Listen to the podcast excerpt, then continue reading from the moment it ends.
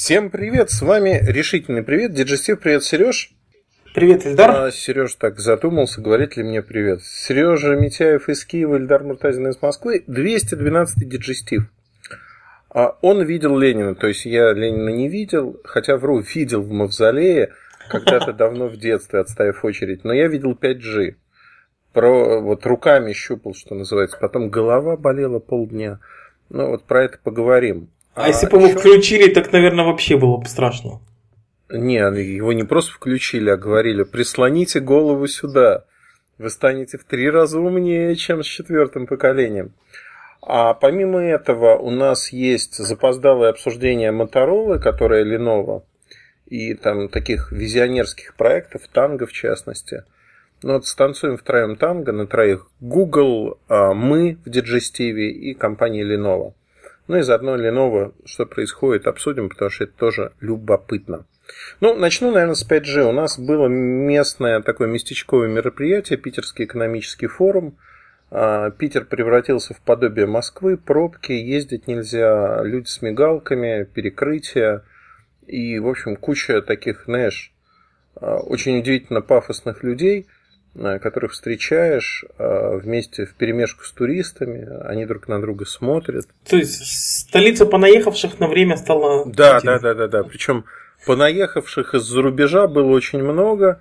Они все э, возмущались ценами в гостиницах, которые были запредельные, на мой взгляд. Ну, то есть не в самой лучшей гостинице у меня номер стоил, ну, так, чтобы понимать, ну, порядка 500 долларов в сутки. Это, это просто запредельно дорого. Ну, то есть это вообще запредельно дорого. При этом, когда а, не поменяли постельное белье в первый день и не поменяли а, полотенца, там был скандал до небес, причем выяснилось, что это не только у меня происходило. Ну, в общем, там взбодрили весь менеджмент отеля, но он какой-то все равно был не очень бодрый, видимо, считая, что все и так хорошо, все и так сойдет. Фины, одним словом. Фины. А, которые вот так относятся к нам порой. Но я не про это хотел рассказать. Наверное, а, просто Мегафона исполнилось на днях. Это второй российский оператор по размеру. Им на днях исполнилось 23 года. Точка отсчета это северо-западный GSM, Northwest GSM, который родился в Питере. И уже потом пришел в Москву. А, я, наверное, что хочу сказать. В восьмом году Помню, как сейчас. В 2008 году они запустили первыми 3G. В 2012 году они первыми запустили LTE. Причем LTE они очень стремились сделать хорошим для Олимпиады и сделали с инфраструктурной точки зрения совершенно шикарный проект, которого никогда на Олимпиадах не было нигде в мире.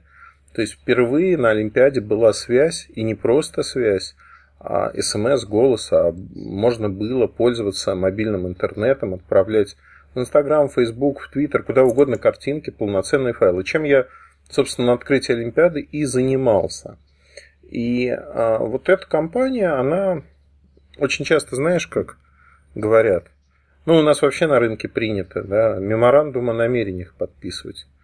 Вот. А, и подписывают две высокие договаривающиеся стороны некий меморандум, что про очевидные вещи – ну, например, как мы с тобой сейчас подпишем меморандум о том, что мы будем дышать. Вот, ну, как бы мы это и так делаем, ну вот давай подпишем меморандум о том, что мы собираемся дышать еще долго. Ну, это же как бы статус официальный, мы теперь говорим всем. Не только это делаем, но еще и всем сообщаем о том, что мы это делаем. Не, ну, не просто, да, то есть если раньше мы, получается, неофициально как бы дышали, то теперь можно полной грудью и официально. Вот у нас, а, ну вот просто простой пример, да, потому что это между собойчик такой всегда. А, МТС тут месяц назад, по-моему, может, чуть раньше, объявила прям громко, с помпой, что они с Nokia будут развивать, значит, строить 5G сети. Меморандум подписали. И на запуске, ну, запуск слова на испытаниях, да, 5G от Мегафон, а Александр Башмаков, он отвечает за инфраструктуру Мегафона – молодой, умный, амбициозный, нормальный парень, он сказал такую фразу, что ну, мы, как другие, тоже, в общем-то, можем бумагу морать, подписывать все это. Но на самом деле у нас еще два года назад все это было подписано. Просто событие, которое не заслуживает, по их мнению, ну, ни, ничего, потому что оно ничего не дает, эта бумажка. Важно, что делают инженеры, важно, как они развивают. И Мегафон мне нравится в этом. Я не, никогда не скрывал, потому что я вижу огромную внутреннюю работу с точки зрения того, что инженеры Мегафона участвуют в формировании 5G как стандарта. То есть это не просто работа, что привезли железку, мы подключили к сети и вперед с песней. Нет, это работа, когда люди действительно на уровне а, вышестоящих международных организаций, партнеров, они принимают непосредственно и деятельное участие. Я вот таким казенным языком заговорил. Но, опять-таки, они этим не хвалятся как-то публично почему-то. Я вот исправляю этот недочет, потому что они большие молодцы. И э, про 5G существует э, очень несколько моментов, которые, конечно, вот, э, знаешь как, ну, я не знаю, бывают какие-то очевидные для тебя вещи, которые ты выучил в 3G, в 4G, и ты их перекладываешь на 5G, а выясняется, что для рынка, для журналистов в том числе, они совершенно не очевидны почему-то, они про них не знают и очень удивляются каждый раз. Вот э, первое и основное, все почему-то считают, что 5G это только про скорость. И когда я... Ну, про емкость сети, наверное, скорее. Емкость сети, да. Но я вот задаю вопрос, говорю, слушайте, ну окей, скорость, а как вы думаете, в LTE Advance в теории какую скорость можно достичь? Ну, люди говорят, там, кто-то говорит 3, 300 мегабит, кто-то там 450. Особо продвинутые говорят 600, вот, э, но на практике не достигается по таким-то причинам. Реально LTE Advanced или LTE Pro, как еще называют, до 1 гигабита скорости вполне достижимы. Другое дело, что мало кто из операторов будет строить такие сети, потому что они просто с экономической точки зрения не очень выгодны и терминалов для них не будет, потому что там майма это 8 антенн должно быть. Ну, то есть, вот представьте себе, что к тем антеннам, которые сегодня есть в вашем смартфоне, а их... Э, Которых и так дофига уже. Их уже, да, там меньше десятка, но это там от 6 до 9 антенн, ну, где-то 10 антенн. Э, к ним надо добавить еще, условно говоря, 4 антенны. Это технически, инженерно, в общем, не самый простой путь как это сделать, куда их воткнуть, да и, в общем-то, переносная печка, которая будет у вас в руках, она вас не порадует. Поэтому идут другим путем, новую модуляцию CAM256 запускают, которая более эффективна. Ну, много ухищрений применяют, но действительно, а, вот с точки зрения оборудования, которое нам показывали, это прототипы, понятно, это не коммерческие образцы. А, инфраструктурное оборудование терминальное Huawei, которое показало, в пике показали 1,24 гигабита в секунду. А, кстати, Huawei реально получается лидер во всех этих технологиях. Я вот, когда речь идет о разработке 5G, в первую очередь Huawei только слышу. Ты знаешь, они очень активны. Они, в отличие от других, очень активно. Ну, вот в 4G Ericsson был таким активным. То есть, э, я, я не знаю, да, может, там по какой-то причине моя коммуникация с компанией Ericsson поломалась, хотя мы всю жизнь и всю дорогу дружили, но а, активности практически нет. И... Ну, кстати, об Эриксоне. Вот эта сделка, которую с Вимпелкомом они подписали на миллиард, там же речь, насколько я понимаю, идет ну, вот, применительно к Украине, где Kyivstar пользовался оборудованием Ericsson, они перешли на Huawei ZTE и при этом подписали сделку с Ericsson. Напрашивается вопрос, как это так может быть, э, поменять все оборудование на 4G Ready Huawei ZTE и подписывать сделку на уровне Wimpelcom головной компании. И на самом деле там же речь идет о том, что они на аутсорс передают Ericsson э, кучу каких-то инфраструктурных вещей, серверов и всего остального. То есть не базовые станции, все что остальное. Программинг, там, технологии, лаборатории и все остальное. И, наверное, Ericsson вот в эту сторону больше идет. Ты, в консалтинг какой-то. Не только. Ты знаешь, что Ericsson же стал так, так же, как и Huawei, так же, как и Nokia. Они перешли на сервисную модель 5 или 6 лет назад. Почему? Э, фактически, если мы поговорим про производителей инфраструктуры, о которых многие пользователи просто ничего не знают, не слышали, и да и знать не хотят, да и я честно признаюсь, что мне эта тема относительно близка, я себя заставляю постоянно читать про нее, чтобы быть в курсе, что происходит – но особого пиить-то интереса, ну, там мало игроков, три коллеги фактически, и рынок очень сильно... Ну, и скучновато все. Ну, там предсказуемо все, то есть можно ну. посчитать, какое количество контрактов есть, они длинные, и, в общем-то, рынок складывается, ты можешь с точностью до запятой предсказать, что через три года будет.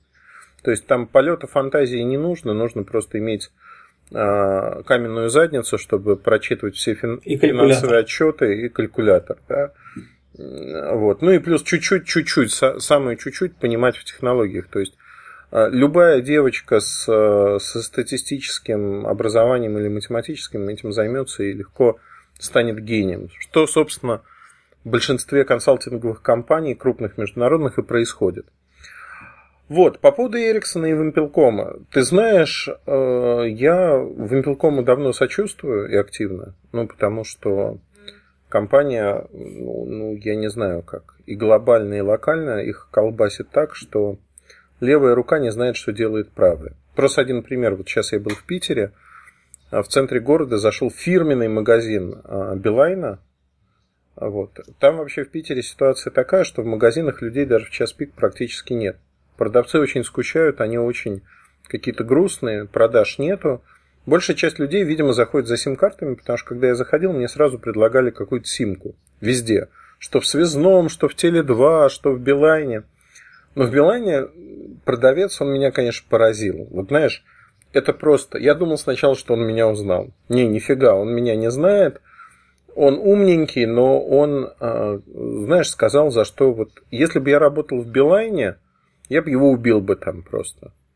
Но вот, как говорят э, в сериале «Реальные пацаны», втащил бы. А, он мне сходу сказал, у нас дорого симки и плохо. Идите в соседний Теле2. Это просто такая жесть. Я когда вышел, ну, в, общем, на форуме э, с ребятами обсуждал этот момент, говорю, слушайте, что у вас тут происходит? Почему? Ну, ну так же не может быть. Ну что там, враги заслали промоутера, они говорят... Святая простота просто. Нет, ты знаешь, там ситуация сложнее намного, как выяснилось. То есть, Куда сложнее? Я в ней не очень сильно копался, но, насколько я понял, у них а, Amdocs, периодически, это биллинговая система их, периодически не учитывает бонусы продавцов. Либо кто-то ее крутит специально, чтобы этого не происходило. И продавцов в мае в очередной раз а, лишили всех премий. То есть они фактически, многие оказались на окладе, а оклад там очень минимальный. И никак вот э, руководство северо-западного э, этого округа э, Билайна, Вимпелкома, оно никак решило не решать эту задачу. Вроде как эффективно сэкономили деньги, кинули продавцов, но продавцы не будь дураки, они же, ну, как бы не пошли искать, там кто-то уволился, а кто-то остался и вредит вот так на месте. Я на самом деле был в полном обалдении от того, что в фирменном магазине, не дилер какой-то, в центре города – но фактически создают антирекламу. И это говорит о том, что ну, вот они как-то вообще неуправляемы.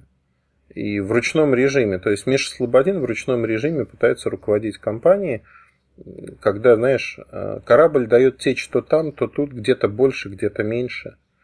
А с точки зрения сервисного обслуживания Ericsson, если возвращаться, они многим вот эти контракты продают. То же самое делает Huawei. Почему? А, дешевле оборудование покупать. То есть ты не выкладываешь сразу большую сумму денег, но это как кредит или рассрочка. То есть ты э, покупаешь э, первый платеж ноль, ты радуешься.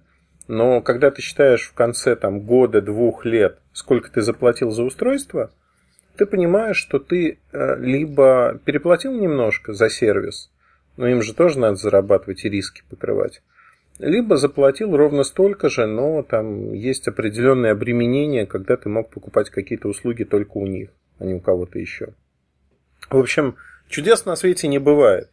И вот эта сделка невыгодная для Вимпелкома.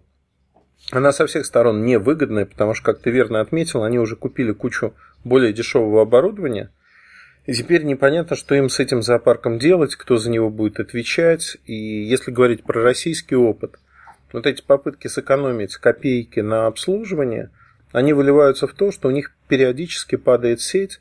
Причем в Москве это происходит раз в полгода. На полдня Билайн во многих районах Москвы просто тупо отключается. И говорят о том, что ну вот обновляли программное обеспечение, случился сбой. Ну, мне это вот как-то непонятно. Почему это так? Посреди рабочего дня обновляли, что ли? Да, ты знаешь, ну вот как именно, ну, во всяком случае... Ну, так же не бывает. Сереж, я тоже понимаю, что так не бывает. Более того, Я, э, когда путешествую там в тот же Петербург, я часто заезжаю в единый центр управления сетью компании Мегафон. Это такая космическая тарелка, набитая мониторами, где отслеживают, их две в стране, отслеживают э, управление сетью. Если вдруг что-то происходит, техногенная катастрофа, не знаю, ракета попала в это здание. Есть второй э, на Урале, второй центр, который берет на себя управление всей страной, переключение занимает меньше трех минут. То есть там реально космические технологии. И ты знаешь, а, получилось как? Э, вот я разговаривал с инженерами. Говорю, ну слушайте, вот э, я понимаю, что вам некрасиво говорить, наверное, про там, ваших коллег, конкурентов, но мне для себя хотелось бы понять, а как это, хорошо, расскажите, как это происходит в вашем случае? То есть, что происходит и как вы видите там? Они говорят, ну, смотри, у нас есть прошивка какая-то, да, тестовая. Во-первых, мы ее тестируем, эмулируем все условия нагрузку до того, как начать ее накатывать. Дальше, в зависимости от оборудования, мы накатываем на небольшой участок сети, не самый важный, с не самой большой нагрузкой. Смотрим, что происходит. Если все нормально, постепенно начинаем накатывать везде. Причем делаем это, естественно, не в час пика, а тогда, когда нагрузка на сеть минимальна, чтобы перебоев не было. Обычно, ну, ну обычно это в 3-4 да, ночи происходит ночью. И вот так постепенно-постепенно мы можем все это сделать. Ну, они комментировать, как бы, что там происходит, не стали, но сказали, что у других, видимо, это устроено несколько иначе. У них нет возможности. Это же деньги, это сервера, это деньги, когда ты эмулируешь, что будет происходить на твоей сети. Когда ты урезал все свои расходы и сказал, ну, Ладно, будем считать, что нас пронесет и ничего не случится. Ты не эмулируешь это и запускаешь сразу в сеть. И получается, что что-то ты не учел, что-то из разношерстного парка конфликтует, и у тебя получается банц вот такой. И вот тут эта, кстати, ситуация, она очень-очень плохая, потому что, э, ну вот невольно, да, на Билайн перешли они настолько экономят, что вот эти все якобы сверхэффективные сделки, они приведут к тому, что этот зоопарк еще хуже станет работать. Ну, в общем, одним словом, я сочувствую тем, кто еще ну, вот, пользуется, что называется, потому что боли будет еще больше в ближайшие годы, к сожалению. Ну, вот я говорю про российский рынок, потому что э, если Теле2 в итоге не заберет Билайн, такие слухи ходят, то Боюсь, что Билайн станет очень быстро четвертым игроком, Теле2 их обгонит. Ну, то есть, все к этому идет. Одни теряют абонентскую базу, другие агрессивно ее наращивают. Вот, а вернемся к 5G. Ты знаешь, э, по поводу 5G есть такое предубеждение, оно чисто логическое, с точки зрения здравого смысла в кавычках, что любое новое поколение стоит дорого.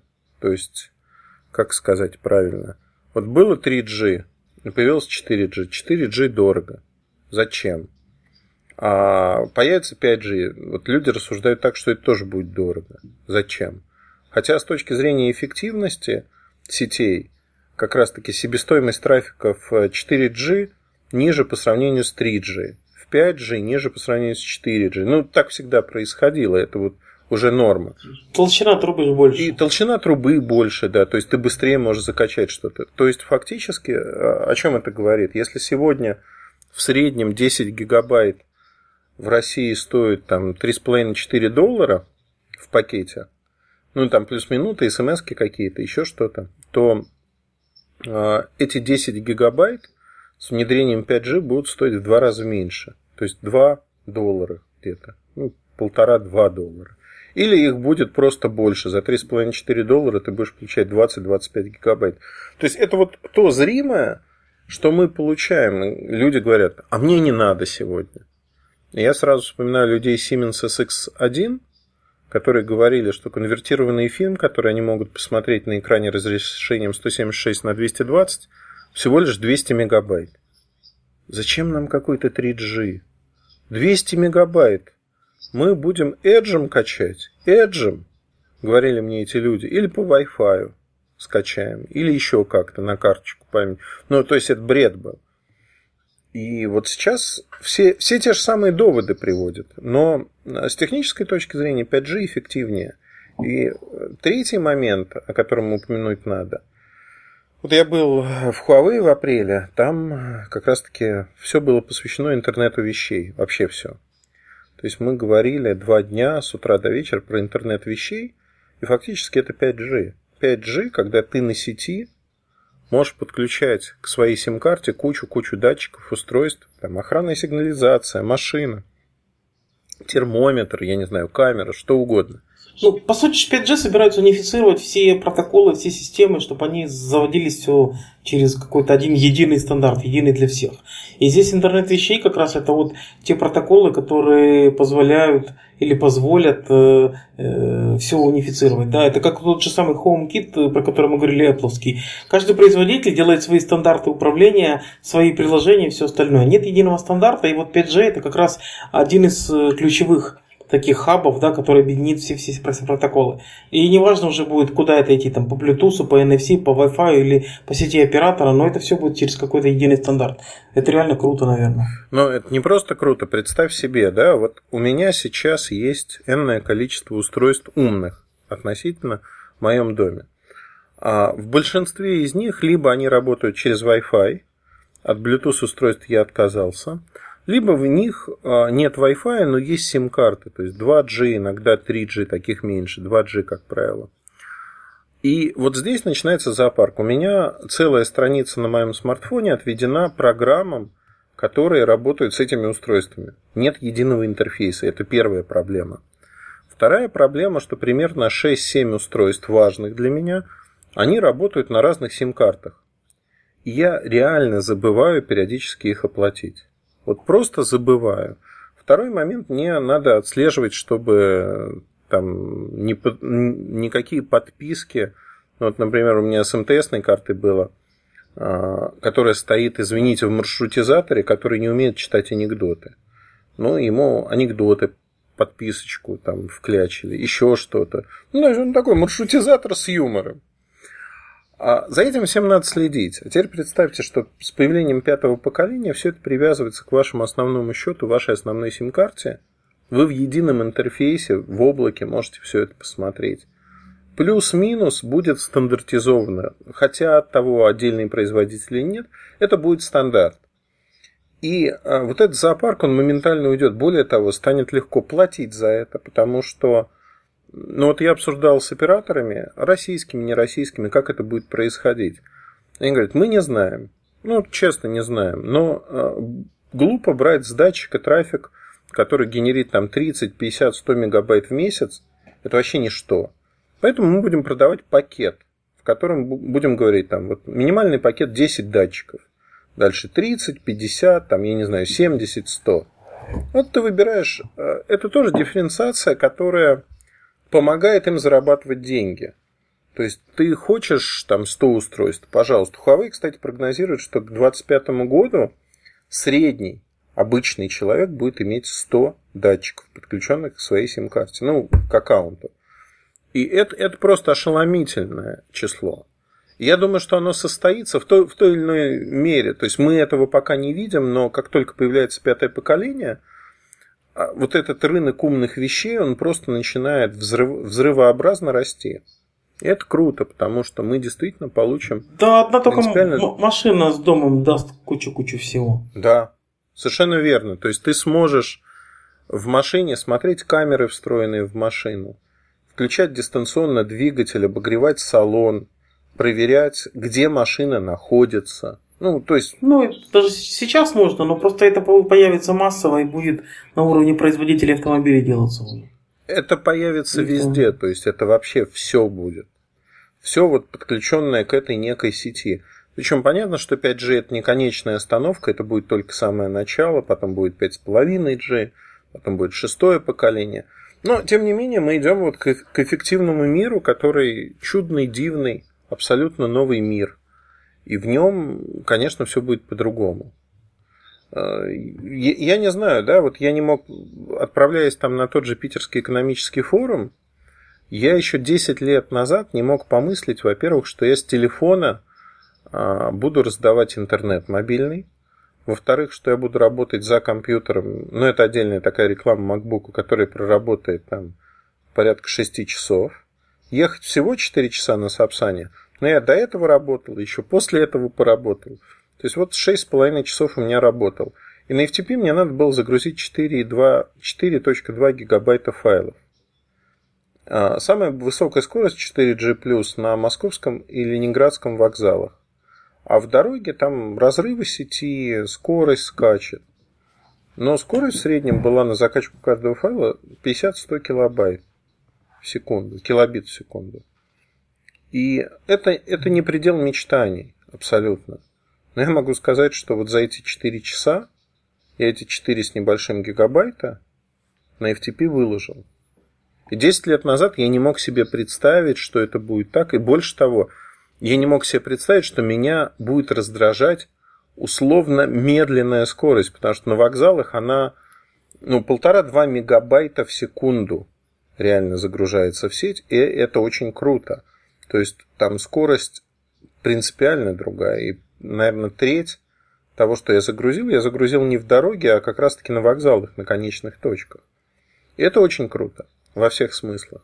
Потому что то, что в будущем это будет еще лучше, ну, у меня сомнений нет вообще никаких. Вот совсем.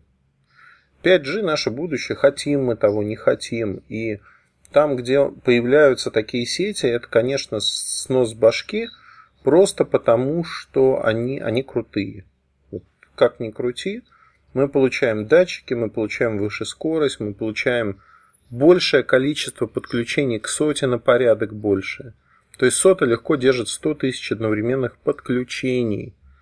Это о чем говорит? Это говорит, что в радиусе километра вряд ли вы найдете место, где набьется 100 тысяч человек, или там M2M решений, датчиков, которые загрузят. Ну да, там из 100 тысяч это будет 5 тысяч людей, а все остальное какие-то штуки. Да. А я вот хотел, знаешь, что спросить? Наверняка кто-то, вот я вот сижу и вижу этого человека, который все ждет от тебя, что ты расскажешь про попугаев-то на 5G. Ну вот что-то-то как-то ты чем-то мерил, что-то получал, или вообще об этом речь не шла. А ты знаешь, там ситуация же очень простая. Кстати, этот вопрос один из журналистов задал, я вот прямо, я, я видел, я ждал, что... Я же говорю, я просто и вижу это. Знаешь, это классика жанра. Он так...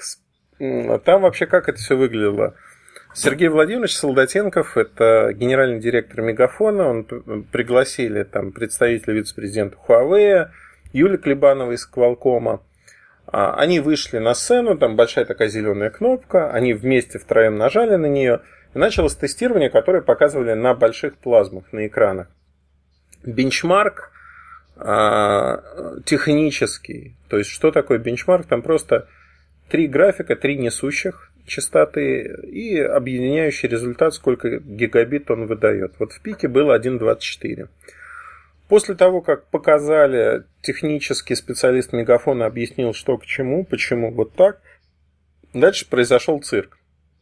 Один из журналистов говорит, ну вот смотрите, это все хорошо, вы нарисовали нам графики, вы показали нам вот все так красиво, но почему вы не использовали спид-тест? Независимое измерение скорости. Это же, это же будет вот честно, вот тут мы не можем вас проверить. А вот спид-тест независимо мог бы. Вот. Ну и ответ был, в общем-то, очевидно ожидаемый, что больше гигабита спид-тест мерить не умеет. По понятным причинам таких скоростей сейчас нет, и задачи нет такой. И второе, что ну, это не профессиональная программа для измерения, это такая бытовая штука, для развлечения. Да, ей можно мерить, ее можно приводить в качестве такого среза реальной жизни, а, но в, да, в данном случае ее просто нельзя применить было, потому что нету на сегодняшний момент смартфонов, планшетов, компьютеров, которые могли бы подключить, не прототипов, подключиться к этой сети. Вот просто их не существует. А, хотя сеть, на самом-то деле, это вот та сеть мегафона реальная, которая в Питере работает – это 4G э, плюс сеть. А что там другое? Во-первых, там вот эта модуляция CAM256, она отличается, она на стороне оборудования отличается. Второе, а, объединение агрегации трех несущих. Ну, это downlink, то есть загрузка. А, это агрегация тех несущих, которые уже есть, они есть, что называется, в воздухе, и просто нужно оборудование, которое умеет с, ни, с ними работать вот так. А, Qualcomm, например, показал а, прототип чипсета X16. Он выдавал порядка... Вот в пресс-релизе написано, по-моему, 1 гигабит, но насколько я видел, я не знаю, я просто не следил все время, он в среднем выдавал скорость 600-700 мегабит в секунду. Это именно прототип на Майма, там 4 на 4 конфигурация антенн, так же как у Huawei. И этот чипсет будет одним из основных в будущем году для устройств флагманов. для флагманов, да. Ну, фактически. То есть планшеты и смартфоны больше. Планшеты и большие смартфоны, да. Ну, у них в планах вообще, вот я поговорил с их э, специалистами, у них планов громадье. Они как публичная компания, конечно, стараются не рассказывать об этом всем, но э, насколько я слышал от их прямых китайских конкурентов, компании Mediatek, у них тоже в планах это есть, и они 5G рассматривают как такое поле боя, э, на котором они попытаются Qualcomm подвинуть очень сильно. У Qualcomm много патентов, они понимают технологии, но Mediatek сейчас активно работает с тем же Huawei, с другими производителями для того, чтобы создать свои решения, свое видение. Я не знаю, что там будет, потому что Mediatek вообще не заикался об этом, ничего не демонстрировал. Но я знаю, что в секретных кузницах куется вот это оружие победы, и они очень большую ставку делают, реально инвестируют много денег. Как там выйдет, не знаю. То же самое, кстати, Huawei свои чипсеты делает. Они попытаются, ну, как бы понятно, да, что каждое новое поколение это новые возможности для производителей. Вот сколько отхватишь в начальном, а, на начальном этапе от рынка, столько у тебя в итоге 5, 6, 7, 8 лет и будет. Ну, там плюс-минус. И это очень важно. Ну, Huawei же еще в клиентских устройствах будет отщипывать что-то. Они вот хвастались, что по 9 они продали больше, чем хотелось бы и больше, чем ожидалось. Ну, то есть, типа, потихоньку подтягивают по всем Ну, рынкам. ты знаешь, вообще, с точки зрения P9, там, по-моему, 2,4 миллиона по миру было продано их. Я цифру не помню, честно. Там всего цифра была 5,6, P9 и P9 Max, насколько я понимаю, они объединили. А, по-моему, 5,6 миллиона тотал. Но неважно. Там цифра действительно большая. А, это повод для гордости. А самое главное, что Huawei воспринимается уже не как китайский бренд. Ну, во многих странах, в России, вообще на постсоветском пространстве Huawei почему-то, я, я не знаю, с чем это связано, он воспринимается как один из китайцев. Что за этой компанией... Название такое соответствующее. Ну да, а что за этой компанией стоит вот корпорация, которая реально огромная и реально там активы такие, ну и они разрабатывают, патенты получают. 5G вот опять да. же, да. Ой, я помню, у них в офисе эта доска с патентами, я просто в Инстаграм закидывал когда-то. Какой-то, ну реально, стена размером там 6 на 20 метров, усеянная вся патентами. Это же на голову не налазит. Вот у меня цифра, кстати, 28,3 миллиона устройств всех. Это на 64% больше, чем в предыдущем году. Это данные за первый квартал 2016 года. Но это всех 28,3 миллиона всех. Да. Всех, всех, да, не, не только по 9. Но сам факт, что ear to ear разница в 64%, это же, ну, Но... это даже не рост, это рывок. Они молодцы. И молодцы, больше черти, того да. скажу, это вот любимый вопрос при посещении штаб-квартиры. Сколько человек работает в этом мини-городе?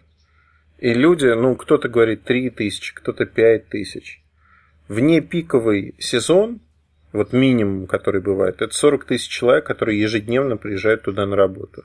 В пике, когда там что-то происходит, это до 70 тысяч человек. То есть представили компанию, 70 тысяч человек в Шэньчжэне приезжают в штаб-квартиру компании Huawei. 70 тысяч человек. Большой райцентр сам по себе. Да. Ну, в R&D-центре из них работает половина примерно. Просто чтобы понимать, насколько это много, у Huawei по всему миру порядка 145 тысяч сотрудников всего лишь. 145 тысяч сотрудников по всему миру, из которых половина работает в одном городе, в одном офисе. Это просто, ну, это невообразимые числа, и там надо погулять по вот этому центру, хотя, опять-таки, гулять там не дают особо, там под контролем. Там очень красиво, чистенько, в каждом корпусе столовые, там, рестораны. Есть сегрегация, что вот этот садик только для топ-менеджеров, заходить сюда нельзя, корпус тоже стрикли, ну, то есть нельзя туда идти. И это прикольно. Ну, как прикольно? Это интересно, по крайней мере. Вот. А так, там, ты знаешь, мне кажется, что ну вот Huawei он вырос, очень сильно вырос. Ну да, и по инфраструктурному оборудованию, и по терминальному. Но вообще э, можно, я думаю, двигаться в сторону Lenovo. Да, давай, потому что про 5G поговорили активно. У меня какие-то дети э, кричат э, на улице, хотя тут уже глубокая ночь. А вот. Но я... я вот, кстати, да. хотел бы, если говорить о Lenovo, помимо вот этих всех э, танговских планшетов, этих фаблетов и всего остального, мне вот реально э, понравился их прототип, который они показали, гибкого смартфона, который э, наматывается на запястье. Я просто помню, ну, ты уж точно помнишь наверняка, э, концепт Nokia 888 которые не показали еще, дай бог памяти, году где-то в 2006, могу ошибиться, наверное. Но они уже тогда показывали, и уже тогда было видение того, как это будет выглядеть. То есть это э, такой гибкий браслетик, который мог э, вибрировать, мог изгибаться и, соответственно, как-то так обратную связь давать. И на нем был дисплей. Даже в том видео, я, кстати, нашел его на YouTube, оно есть, его можно в любой момент посмотреть, Nokia 888. Э, там даже было вот какое-то подобие дисплея, даже сейчас уже э, в реально работающем прототипе дисплей, по-моему, на порядок интереснее, чем они видели тогда. И вот, э, понятно, это не серийная модель, но сам факт, что телефоны уже могут быть даже такими. Вот. Прикольная штука, я имел в виду. И я вот просто помню, ну помимо этого э, концепта, еще была куча-куча других разных концептов, которые там всякие дизайнеры рисовали. Но вот Lenovo первый это все-таки как-то сделал в виде реально работающего устройства. Э, ты знаешь, э, ну вот прототипы такого рода, они по выставкам, по секретным комнатам кочуют очень долго.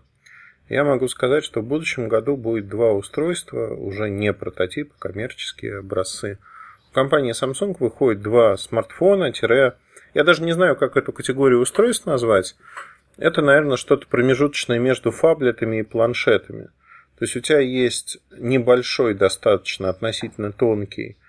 Ну, ну представь себе там э, аппарат потолще ноута пятого, чуть-чуть, но который можно разложить. Ну, вот ты его раскладываешь, у тебя получается большой экран. И он два раза, два больше, раза больше экран. И на нем он абсолютно сенсорный, то есть ты не видишь никаких... А, то есть корпус такой, что ты не видишь никаких сгибов экрана. Это один, один большой экран просто. То есть он получается вот такой. И это очень прикольно.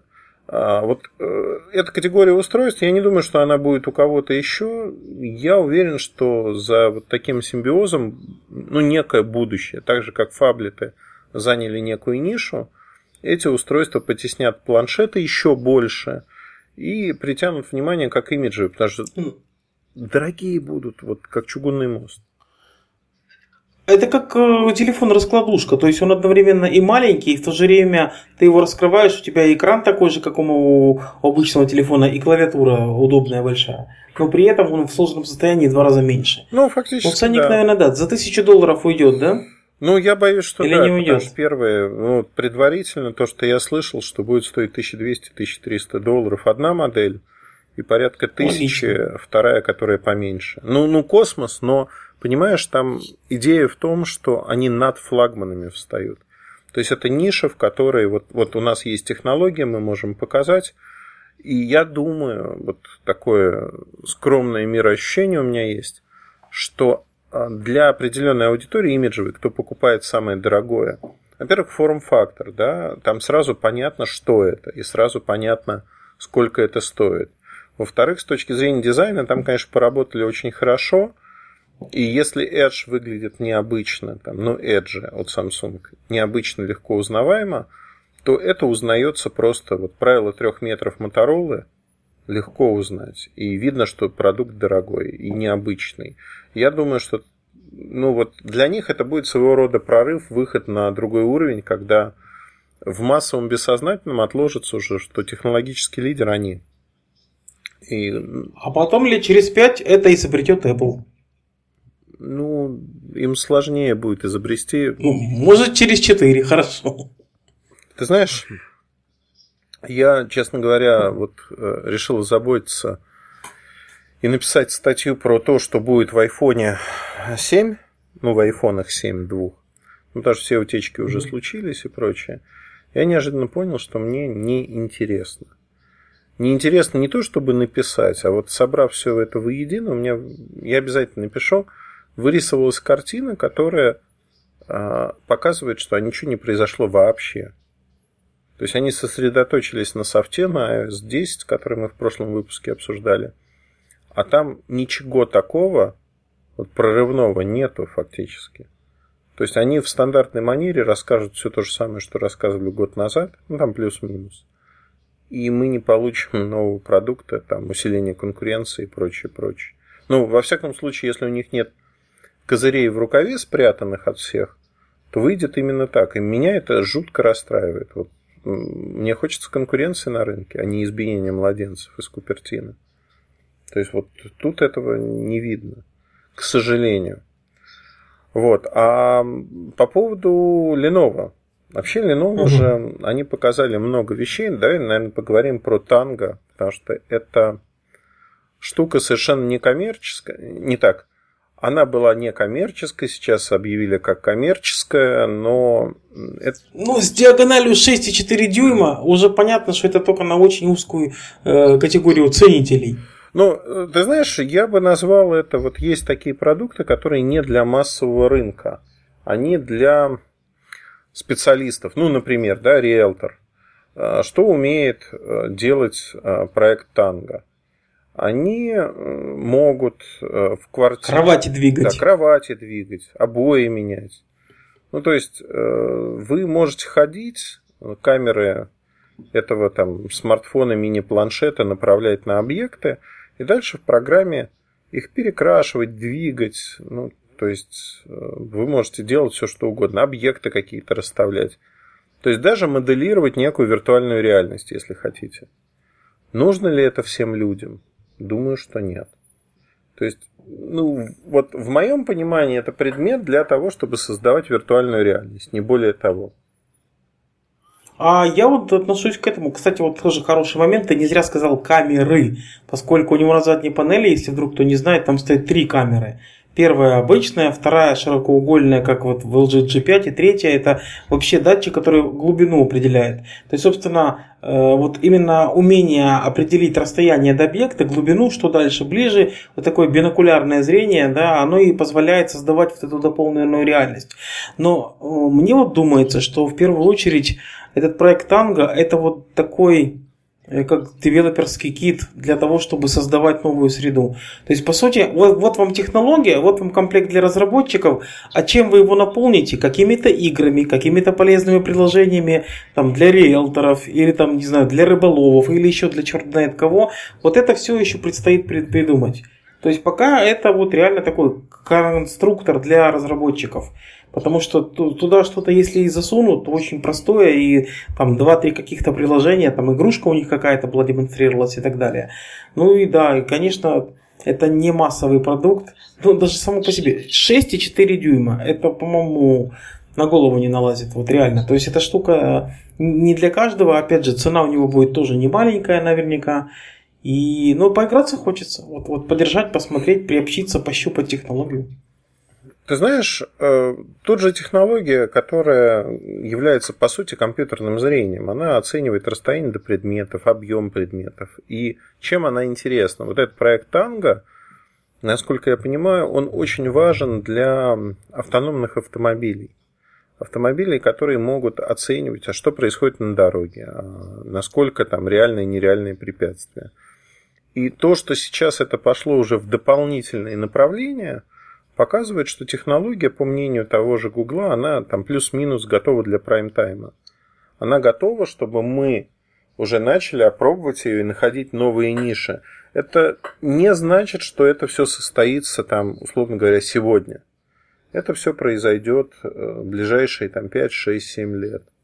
Но сама технология, она готова, и тот же Daydream, виртуальная реальность от Гугла, который только появляется сейчас в седьмой версии андроида в конце года этого. То есть весь будущий год будут первые-первые ростки только. И там в 2018-2019 году уже вот компьютерное зрение выйдет на новый уровень. И это будет интересно. Ну вот, кстати, мы сейчас сидим на пороге вот этих всех технологий виртуальной реальности, дополненной реальности. И вот себе ты сказал про а, автомобили, я сразу себе представил, это же можно этот смартфон на танго как-то присобачить к машине, и на нем тестировать там какие-то программные разработки этого самого компьютерного зрения. То есть наверняка какой-то молодой гений купит этот аппарат, ну как это может произойти, да, и реально будет гонять свой софт и создаст какую-то технологическую штуку, которая потом продаст, там, не знаю, Тесле, Google, кому угодно, и которая позволит нам создавать там отличные автопилоты, которые никогда не ошибаются обеспечивают безопасное вождение. Это реально интересно. Слушай, ну да, мне кажется, что это интересно, но ты знаешь, я не уверен, что у Lenovo получится долго вот как бы рулить этими технологиями, потому что с точки зрения массового рынка, Lenovo, конечно, рынок этот теряет стремительно, они теряют долю в Китае.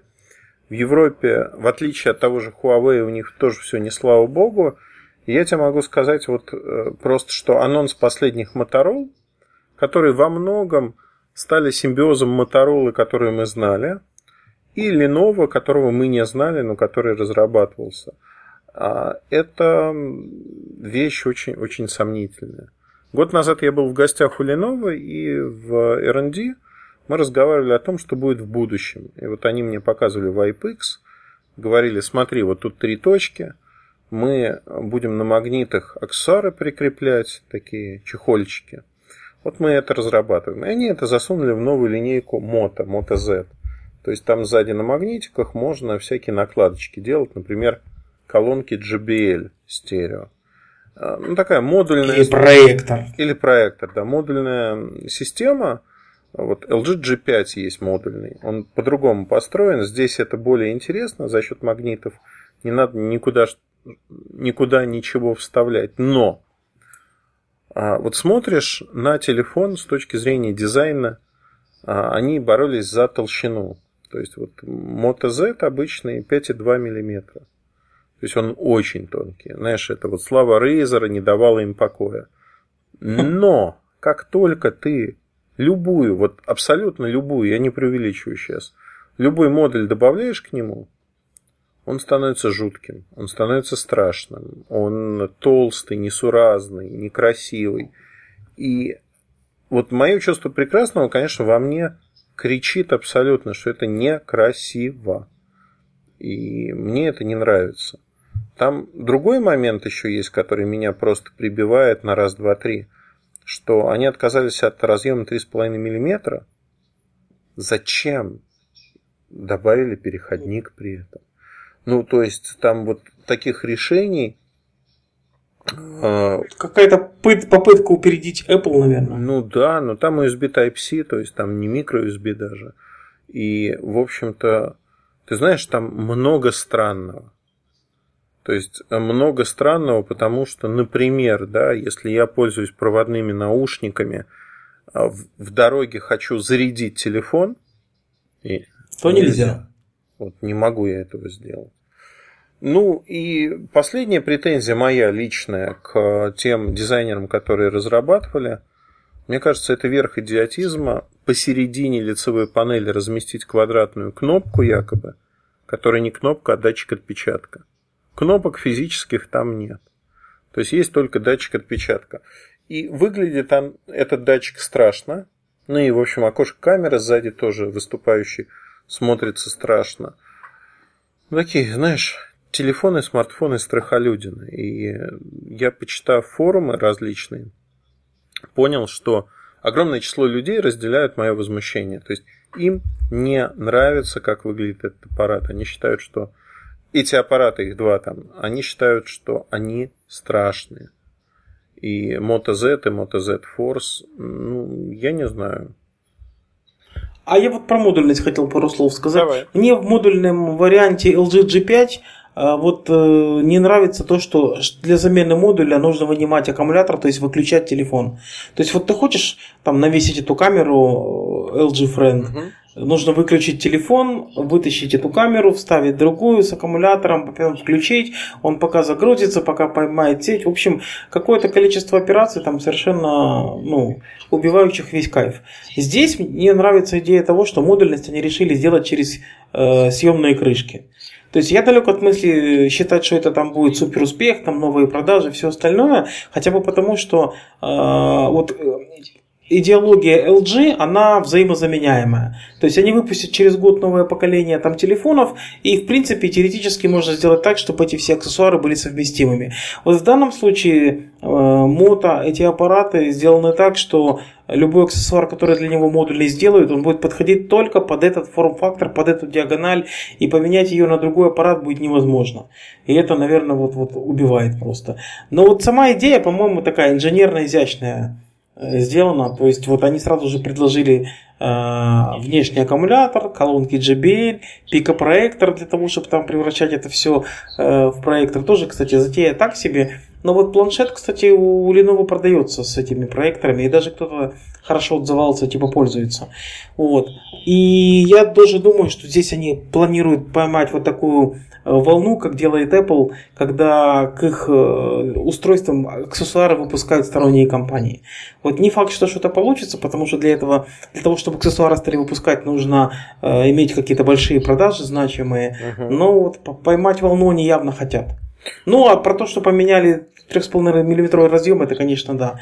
Вот, с одной стороны, красивая инновация, с другой стороны, одновременно заряжать и слушать музыку. Ты знаешь, это ну, гики явно не одобрят. Не одобрят, и Lenovo как-то они потеряли свое лицо. Они испортили лицо Motorola, да и свое лицо подпортили. То есть сейчас... Ну, она же уже и не Motorola, как бы, а модно. Ну да, то есть тут, понимаешь, как-то вот у меня смешанные чувства. И в линейке Lenovo не все ладно. Есть хорошие модели, а есть откровенно слабые. И в линейке Motorola стало вот это брожение проявляться, когда ты смотришь и не понимаешь. А вот раньше была одна модель, Moto X, например, да? А потом этот Moto X размножился в разные-разные модели. Вот. Слушай, Sony Ericsson как-то повеяло, да? Да, сразу? да, да, да, абсолютно. То есть, вот э, Sony там ситуация, э, кто-то удачно пошутил, что раньше э, Sony выпускал Z-модели, а решили, что Z не нравится людям, X стали выпускать. А эти наоборот, из X ушли в Z. Хотя X-серия, она будет продолжаться.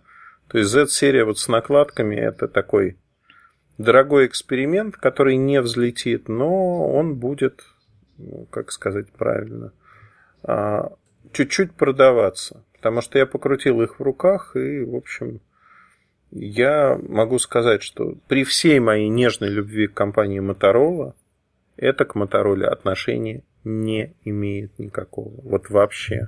Эстетика другая, восприятие другое. В руках по-другому ощущается. Ну, то есть, это не Motorola. Это что угодно, но не Motorola. И э, вот эта попытка сыграть на том, что Razer был когда-то популярен якобы из-за толщины, да он не из-за толщины был популярен. Razer на тот момент был действительно самой тонкой раскладушкой и самым тонким аппаратом.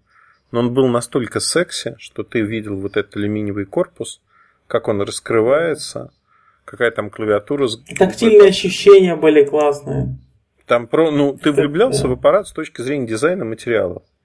И закрывал глаза на то, что там VGA-камера, хотя уже везде были нормальные камеры, там 1,3, 2 мегапикселя. Да, камера там была не бей лежачего. Не бей лежачего, вообще никакая. Но люди покупали и говорили, что это, это очень круто. И он продавался два с половиной года активно во всех странах мира. Это один из самых популярных аппаратов своего времени. То есть такой ключевой аппарат.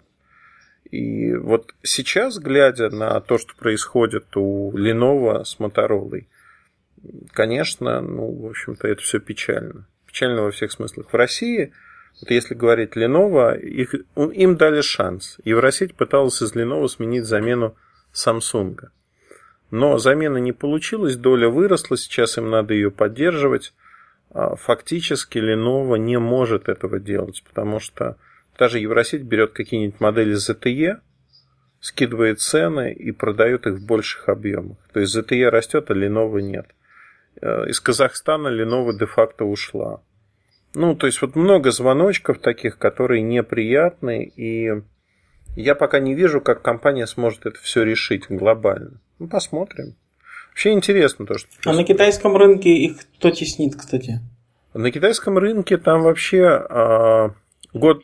Рубилова должно быть. Не просто Рубилова, год года. Вот я смотрел финансовую отчетность Lenovo и слушал конкол. Там много на китайском вопросов было. Без переводчика я ничего не понял. Но западные аналитики задавали некие вопросы, которые, конечно, неприятны были для топ-менеджмента компании. В частности, вопрос, почему продажи на родном китайском рынке год года упали на 75%? На 75%. Это просто катастрофа.